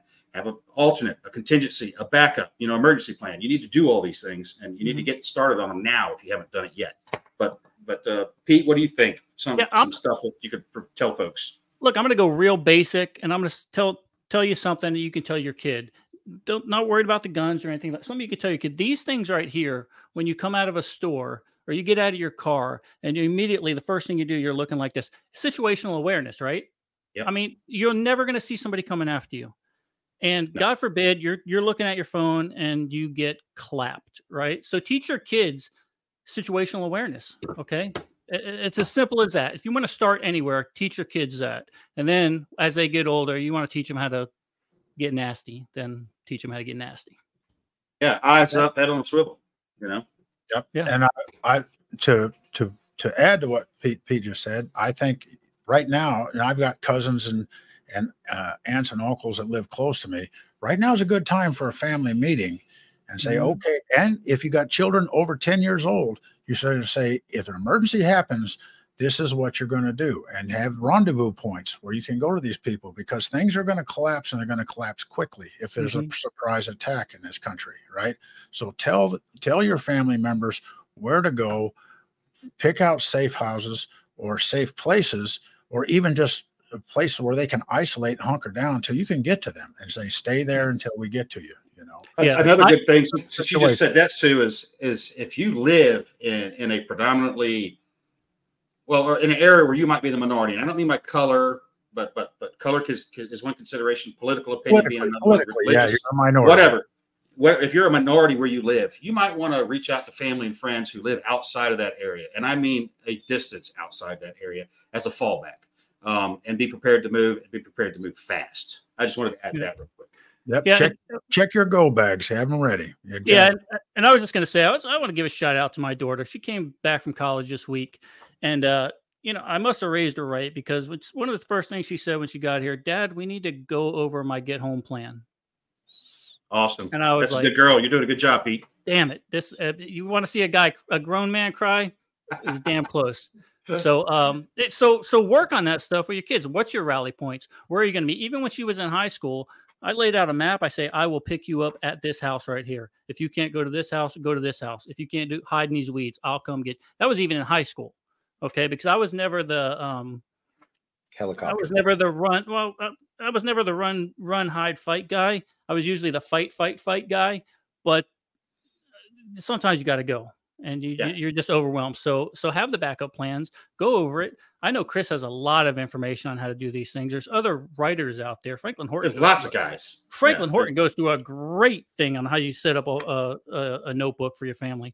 Anyway, that's all I got. I look forward to the after show because I really want to cut loose. Well, we're gonna do some questions and comments and stuff from the viewers, guys. We're gonna run through these and then we're gonna jump over into the after show. So first one is straight for Pete. There you go, Pete. Patrick's a great dude. I talk to him on Twitter all the time. So where's the new book, man? Yeah, I decided I'm gonna get it out 6 months after book 12 comes out. Well, then you're going to be putting it out in April. Mine's coming out in November. I'm just kidding, but it will be staggered a little bit. It's almost there, guys. It's almost there. I'm excited. And then tell them the same thing I tell them, Pete. The 32nd of February. Right, exactly. It's hard, right? Chuck B. But, yeah, they want more. And we were just talking about this. Patrick said this one, and we were all just kind of going over this. So, you know. You guys are seeing it like we're seeing it. We might see a little more. And I'll tell you, I troll a lot of the leftist media places and a lot of their chatting places and where they talk all their smack. And you would probably be surprised at the level of barbarity that they fetishize over. It's really scary, guys. It really is scary. Are you really surprised? I mean, come on. Well, I am, because these aren't people that have these skill sets or have an experiential frame of reference. So I get why they fetishize it, because they don't know what it looks like. But just the fact that, you know, I mean, I've seen the places where they honestly think that the right in this country is going to walk into the ditches and kneel down for them. It's really not good. Well, I think it's generational. I mean, look at after Vietnam, look, we went to, you know, this 20 years of peace, almost 25 years of peace, or, you know, then 9/11 happened. I think people just forget, you know, what it looks like to see a man fall from a building that's been hit by a plane, right? And then two buildings fall down. And it kind of shocked me. Just a month ago, we were trying to remember 9/11, and it was barely mentioned, you know, on September 11th. And people just tend to forget, you know, how brutal that is, you know, and you know with our kids playing these action or first action shooter games and all these video games and everything, people don't really understand what's going on until you hear reports out of Israel, babies with their heads cut off. Who does that? Yeah, that's that barbarity. That's that kind of crap. Yeah, and I was watching the news today with my daughter, and I got to thinking. I mean, she is 21 now, but I go, is this too much for you? Is this like over sensory seeing what's going on? And she goes, I need to know this, Dad. I need to know this. And I said, You're absolutely right. You need to know what your enemy's prepared to do to you, because while you're worried about algebra, they're training on how to kill you, and kill your kids, and it's just and worse. It's the way it is, and worse, worse, So like Sean right here says, he's fully expected if we go boots on the ground anywhere, which I told you guys earlier, they pulled him 101st out of Romania and sent him to Jordan. That would be a trigger for the sleeper cells that are here. Obviously, we know they're here to act. And he's right. If we do that, it'd be a different game entirely. But they're going to start it before that occurs, I think. Because another thing that they can look at this is if they can get enough chaos started here, it would deter us from being able to act anywhere else. So don't think that just... It's only going to happen if we go kinetic with somebody. It can happen before then. May I jump in a second? Please do. I want to shoot a quick message to, in case anybody from the 101st, in case anybody from those forces go into Jordan or the surrounding areas, including our boys and girls on the ships that are over there in, near Israel right now. Just because you're in Jordan, which is a friendly country, and I know that we train Jordan, we train Jordanian forces, all that, all the time.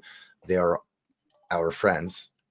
Just because you're there and you're not boots on the ground quite yet, guys, keep your heads up, keep your muzzles up, all right? Because this is going everywhere. And the last thing we need to see, we don't want to see Americans die. We don't want to see anybody else die anymore, right? Yeah. So, but I'd much rather see y'all kill our enemies than having body bags come back here, okay? So you know, don't be complacent, because there's been complacency that's taken place, certainly on the Israeli side, right? We call a spade a spade. You know, we have to recognize our mess ups, and we have to talk about it, right? So guys, complacency needs to be over. Whether you're 101st badass that's going over there to help and do your thing, or whether you're a capable citizen living here in America, concerned capable citizen living here in America, or in you know, Toulouse, France, or anywhere else, y'all keep your heads up, keep your head on a swivel, and we're all in this together, guys. Yeah, and for those, like you're saying, those guys deploying, I don't want to see soldiers die, but if our soldiers are dying, I want it to be in combat, not sitting in a cafe in Jordan.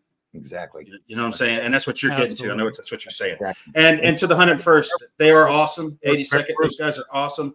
But now Hamas has more combat jumps than all of you combined. So, you know. Well, that's what I want to put out for our woke military the last 3 years. That's terrible. You know? No, it is. But I'm a Marine Corps man. I mean, you know. But for those officers, those leaders in our woke military, that you know, this whole woke culture has been pushed down their throats for the last 3 years. Please do not let another Beirut, you know, airport happen like what happened to our Marines in 1983. No. Do not put people out on guard without magazines in their weapons. Everybody, all the ammunition needs to be unloaded. Issue the ammunition, issue the grenades, and let the troops protect themselves, no matter what. Even if they be weapons free, even if they make a mistake, it's better than losing 250 Marines like we did in '83. Yep. Yeah. All right, Emery, this one's for you. So, do you think there will be an attack from the east? And if Israel has to fight on both fronts, will they be successful in retaking the Temple Mount? First of all, convoluted question, but it's not going to be taken by them. Period. Okay. I know that's what you say. Let's squash that a second. It's not going to be taken. Just a cute little anecdote. How many times is Jerusalem mentioned in the Quran? Right? Right down below. Yeah. Yeah. Yeah. All right. Thanks for the question, Guillermo. Do I think there will be an attack from the east? Are you talking about an attack from the east in Israel as far as the West Bank? That's what he's talking about. Okay. Well, it's already starting. That's what we were talking about before. It's already starting. Do I think there's going to be an assault like there was by Hamas the other day? No, I don't. If they do attempt it at this point, sorry, Bubba, it's too late. Yeah, it'd be a futile effort right now. Yeah, no, you're going to get blown back into the Stone Age, just like Gaza's getting right now, except before you hit the fence. So long before you hit the fence. Yeah. Now it is a very legitimate question. Right. And that's what I started with earlier when I was saying the second I heard the very first peep about what was going on, my first thought was, oh my God, get our boys to the east and to the north. Yeah. Right. Because it's, you know, knowing a little bit about how these guys, you know, run their business, or have in the past, even though this type of thing at this scale and with these tactics is unheard of or unprecedented. Unprecedented. Thank you.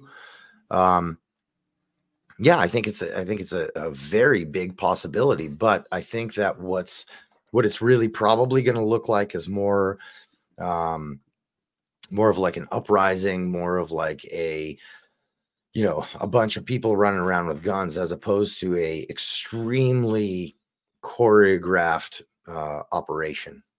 Now from Lebanon, we could see something like that.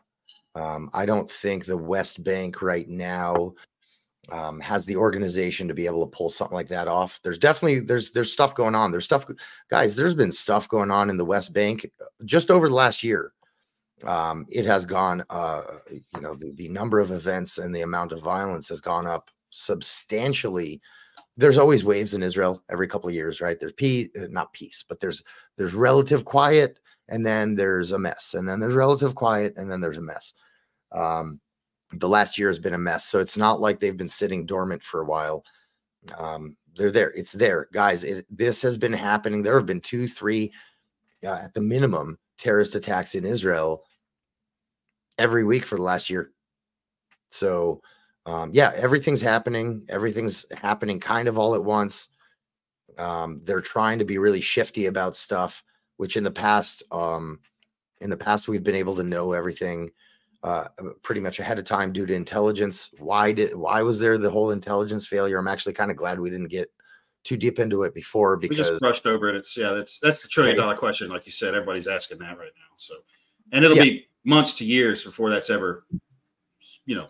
Yeah, it's not going to be years, in my opinion, because as soon as we kill this little conflict that's going on here, you know, Israel's going to be way on top of figuring out exactly what happened. That's why right when this started, people were referring to this as like the second Yom Kippur War, the 1973 war.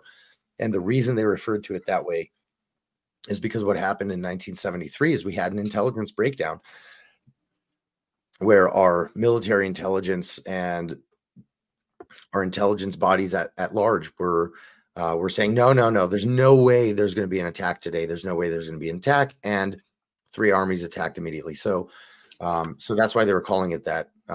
We'll find out.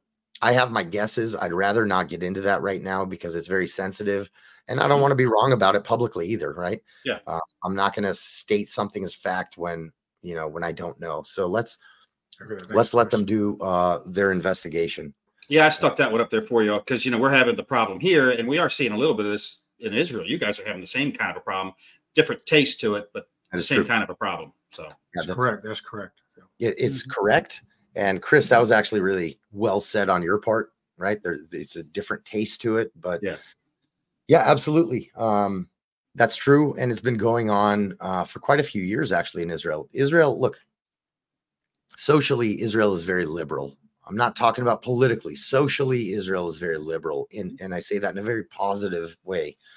You know, women don't have to be covered because God forbid a man is tempted by a woman.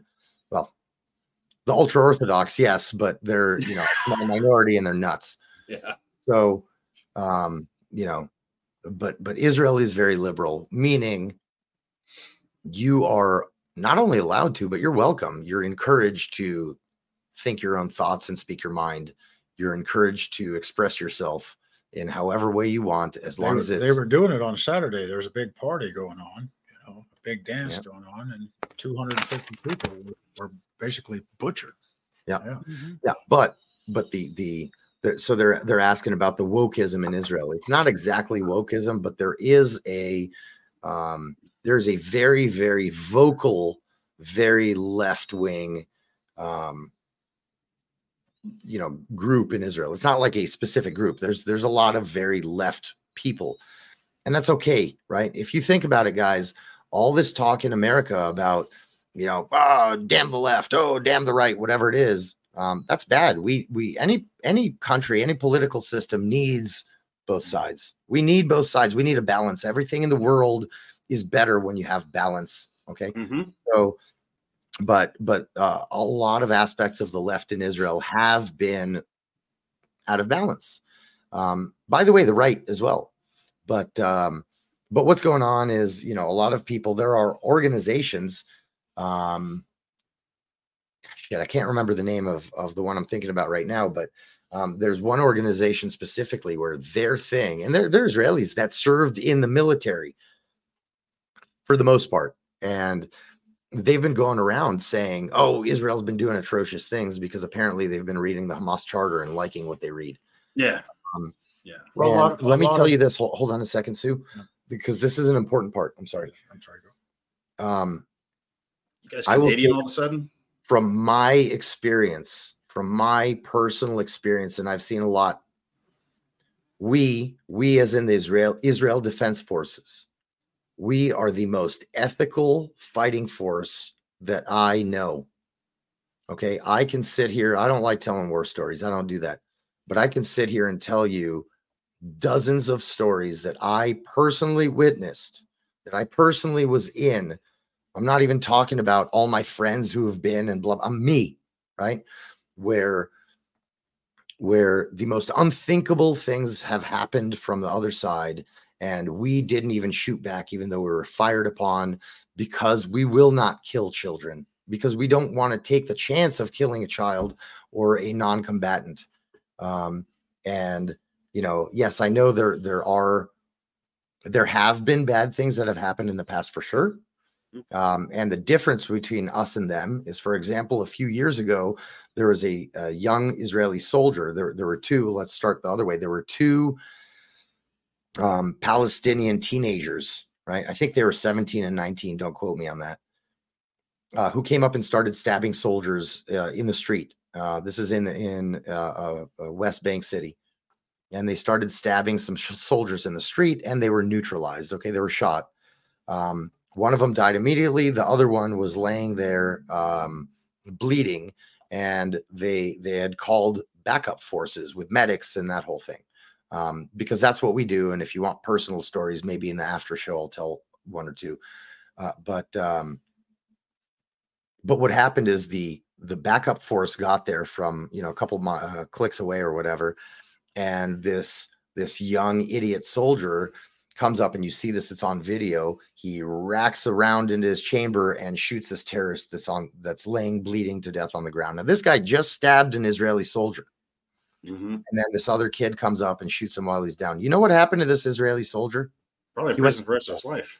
He went, probably not the rest of his life, but for a long time. Yeah. He went to jail, and that is correct to do. That was the correct outcome, mm-hmm. because that is called murder. We don't murder. Yeah. We don't. Right. So I want to make this very clear, especially because we see stuff like I was looking up these pictures. People are sending me insane stuff. This propaganda on how, you know, like a caricature, not a caricature, but like a cartoon type of thing where a girl sitting there asking, well, you know, with the thought bubble, isn't Hamas, you know, not justified in doing the things that it's been doing? And then the other girl answers her, yeah, but, you know, understand that there are no civilians in Israel. They are all, you know, soldiers, and they all deserve to die, blah, blah, blah. And Hamas is the best and ethical. And they're literally taking what's going on and flipping it 180 degrees. Yeah. So that's why it's so important to me to say this right now. And I want people to know that. And if you don't believe me, cool, I don't give a shit. But that is the fact in the field. That is the truth. And it is what it is. So well, talk about the woke thing. I mean, look how many. I mean, you got all the Hollywood elites. You got a whole bunch of financial brokers and everything in New York City and all over the East Coast here and everything. There's a whole bunch of those people are Jewish. Mm-hmm. They're actually Jewish, and they are part of the woke movement here in the United States. So let's just understand that. Oh, I've seen signs being held in New York City, Jews for Palestine, you know, and you know, gays for Palestine, queers for all this stuff. It was like, you know what those are? Need to read more. Those people need to read more. Is what needs to happen. What those people are. This is a friend of mine who's Jewish called me up yesterday and said this to me. He says, "You know what those people are? Those are here's what they are. They are the Jews that got on the train to Auschwitz, and when they got off that train, they tipped the conductor. That's what those people are." Yeah. I'm trying to remember the German name for the ones that helped. Go ahead. I'm just thinking of something. Let's talk about the word equity that they like to use so much. You know, equity. All right. This invasion on Saturday, the casualty count's way over 1,000, but let's just take 1,000 for simple math, right? Like Emery said, there's 8 to 9 million Jews in Israel. All right. There's 9 million Jews worldwide. So that's 18 million Jews. There's 1.8 billion Muslims. All right. So if we put equity into this, I think the IDF has permission to go into the Gaza Strip and wipe out 1 million people if that's what it takes to get the job done. That's equity, you know, when you really put your finger on it, you know. Yeah. There you go. Yeah. Well, we've got one more question, and I think it's the most important question that's been asked in the comment section all night. And this one's just a series. So who wins in their prime, Sue or Emery? In their prime? No. I'll give it to Sue because I'm past my prime. He's too stupid to lose. He's too stupid to lose. Like Daddy always said, if you're going to be dumb, you better be tough, boy. Let me tell you guys something about Sue. Let me tell you. Hey, can you close your ears or like walk away a second? No. I can't say nice things to him when he hears. I can't. It's terrible. It really is. Sue's one of my very best friends. No, seriously, like take your headphones off. Cut them back on. Jesus. He won't hear me when he takes those off. His volume's all the way up. This man sitting right here is the real American hero. Him, people like Randy Rawhide. Randy Rawhide, yeah. These are the people that I look up to. Some of the people that I look up to, and I get to call them my best friends. And what this fucking idiot has done in his military service is some of the craziest, awesomest examples of what badass Americans have done in the name of this country and in the name of keeping us all safe. So I just want to have that said. You can put your headphones back on. Not completely. Sue, you should let me write your autobiography for you. Let's get together, and I'll just turn on an audio recorder and start recording. Let me write that for you. I've got the name of the book. It sucks to be me. You know? It sucks to be me. A boy named Sue. Boy named Sue sucks to be me, but it's not conducive for a good military career. Remember, I only made it to master sergeant, so. Yeah. That was a good question, though. But my question is, since you guys are staying in the same room, who's on top tonight? We're actually not staying in the same room. Thank you very much. Oh, yeah, I bought us 2 rooms. 2 at the Roach Motel by the hour. How expensive is 2 rooms by the hour? Like that's got to be a fortune. Well, it depends how many strippers you bring in. Yeah. Well, we're going to wrap this up, guys, so we can jump over to the after show where we can get a looser things. Pete, I know we didn't give you a whole lot of screen time in here tonight, dude, but thanks for being here. We had some big stuff to talk about, and I know you understand that. Let's bring him back. I love it. I learned a lot tonight. I appreciate you guys having me, and it was great. I look forward to getting with you guys, Emery and Sue, and getting to know you a little better. You've had fun with these clowns. Awesome. And I know we're going to hang out here in a bit at the after party, but I do want to say this publicly. Not that it matters to anybody. I'm saying this to you, but I appreciate and respect what you do. And I'm very interested to hear about, more about what you do. And thanks for doing what you do. And thanks for being with us and letting me, me run my suck. So Pete, we should all get together down in Immokalee, man. Like all of us go down there. That'd be some fun, dude. Like there's a prison, an old abandoned prison down in South Florida. The training's done down in Immokalee. We can go down there and have some real fun. Like straight up. I've been there. Yeah, they got alligators on that place. Now that the ATF has made UTM ammo illegal for civilians. Thanks, Are Nazi. You fucking party. Serious? Oh yeah, great job there, ATF. Yeah. Motherfuckers. All right. Well, we're gonna get off this because we're gonna bitch about that here in a few minutes. Hey, ATF, back to BB gun wars. Here we go. Thanks for making it safe, guys. Yeah, thanks for making it safe, you clowns. Guys, all of Pete's links are down below. Buy his books, buy his manuals, learn some stuff. And again, I just want to say to Pete again, really thank you, brother, for being here. My to pleasure. You guys watching, mash those buttons. I hate to be the guy to ask you to do that because, everybody does it. But we do it for a reason. It matters. It does matter. Pete, say it. Smash that like and subscribe button. Come on. I can't do it. I can't do it. Oh my God. For you guys listening, we do this live every Wednesday at 8 p.m. And for you guys watching, you can download this podcast anywhere you can find podcasts. So you have no reason or excuse to not catch what we're doing. And now with that, you guys know the drill. Be good at it. Stay safe this Friday. Head up or eyes up, head on a swivel. Pay attention, situational awareness, like Pete said, guys, and come on over to the after party over here. It's a lot more fun over there. As much fun as this is, we have more fun over there. So you guys be good or be good at it, and we will catch you next time. To those of you who are viewing this podcast, you're in luck. 3 of these ugly men have grown beards. Haven't had enough yet? Stick around for the after show. Bolder, grittier, angrier. On the Rocks with Angry American and the Gang is coming up next.